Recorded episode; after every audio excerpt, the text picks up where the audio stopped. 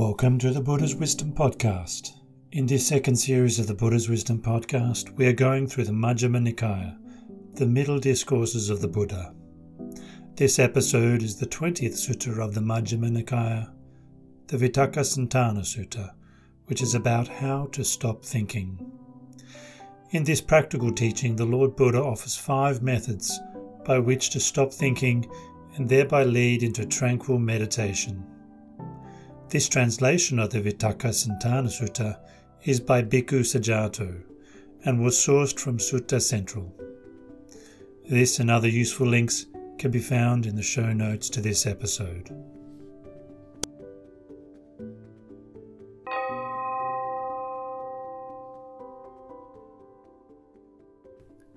The Vitakkasanthana Sutta How to Stop Thinking. So I have heard. At one time, the Buddha was staying near Savatthi in Jeta's Grove, Anathapindika's monastery. There the Buddha addressed his mendicants. Mendicants! Venerable Sir, they replied. The Buddha said this Mendicants. A mendicant committed to higher mind should focus on five foundations of meditation from time to time. What five? Take a mendicant who is focusing on some foundation of meditation that gives rise to bad, unskillful thoughts connected with desire, hate, and delusion. That mendicant should focus on some other foundation of meditation connected with the skillful. As they do so, those bad thoughts are given up and come to an end. Their mind becomes stilled internally, it settles, unifies, and becomes immersed in samadhi. It's like a deft carpenter or their apprentice who'd knock out or extract a large peg with a finer peg. In the same way, a mendicant should focus on some other foundation of meditation connected with the skillful. Now, suppose that mendicant is focusing on some other foundation of meditation connected with the skillful but bad, unskillful thoughts connected with desire, hate, and delusion keep coming up. They should examine the drawbacks of those thoughts. So these thoughts are unskillful, they're blameworthy, and they result in suffering. As they do so, those bad thoughts are given up and come to an end. Their mind becomes stilled internally. It settles, unifies, and becomes immersed in samadhi. Suppose there was a woman or man who was young, youthful, and fond of adornments. If the carcass of a snake or a dog or a human were hung around their neck, they'd be horrified, repelled, and disgusted. In the same way, a mendicant should examine the drawbacks of those thoughts. Now, suppose that mendicant is examining the drawbacks of those thoughts. But bad, unskillful thoughts connected with desire, hate, and delusion keep coming up. They should try to ignore and forget about them. As they do so, these bad thoughts are given up and come to an end. Their mind becomes stilled internally. It settles, unifies, and becomes immersed in samadhi. Suppose there was a person with clear eyes, and some undesirable sights came into their range of vision they just close their eyes or look away. In the same way, a mendicant, those bad thoughts are given up and come to an end. Now, suppose that mendicant is ignoring and forgetting about those thoughts, but bad, unskillful thoughts connected with desire, hate, and delusion keep coming up. They should focus on stopping the formation of thoughts. As they do so, those bad thoughts are given up and come to an end. Their mind becomes stilled internally. It settles, unifies, and becomes immersed in samadhi. Suppose there was a person walking quickly. They'd think, Why am I walking so quickly?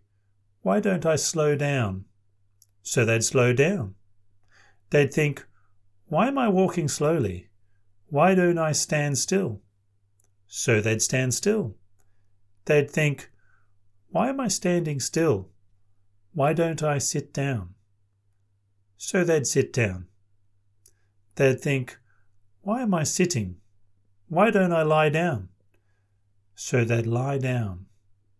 And so that person would reject successively coarser postures and adopt more subtle ones. In the same way, a mendicant, those thoughts are given up and come to an end. Now, suppose that mendicant is focusing on stopping the formation of thoughts, but bad, unskilful thoughts connected with desire, hate, and delusion keep coming up. With teeth clenched and tongue pressed against the roof of the mouth, they should squeeze, squash, and torture mind with mind. As they do so, those bad thoughts are given up and come to an end. Their mind becomes stilled internally. It settles, unifies, and becomes immersed in samadhi. It's like a strong man who grabs a weaker man by the head or throat or shoulder and squeezes, squashes, and tortures them. In the same way, a mendicant, with teeth clenched and tongue pressed against the roof of the mouth, should squeeze, squash, and torture mind with mind. As they do so, those bad thoughts are given up and come to an end. Their mind becomes stilled internally. It settles, unifies, and becomes immersed in samadhi. Now, take the mendicant who is focusing on some foundation of meditation that gives rise to bad, unskilful thoughts connected with desire, hate, and delusion. They focus on some other foundation of meditation connected with the skillful. They examine the drawbacks of those thoughts. They try to ignore and forget about those thoughts. They focus on stopping the formation of thoughts. With teeth clenched and tongue pressed against the roof of the mouth, they squeeze, squash, and torture mind with mind. When they succeed in each of these things, those bad thoughts are given up and come to an end. Their mind becomes stilled internally.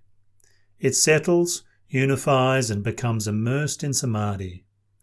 This is called a mendicant who is a master of the ways of thoughts. They'll think what they want to think, and they won't think what they don't want to think. They've cut off craving, untied the fetters, and by rightly comprehending conceit have made an end of suffering. That is what the Buddha said. Satisfied, the mendicants approved of what the Buddha said.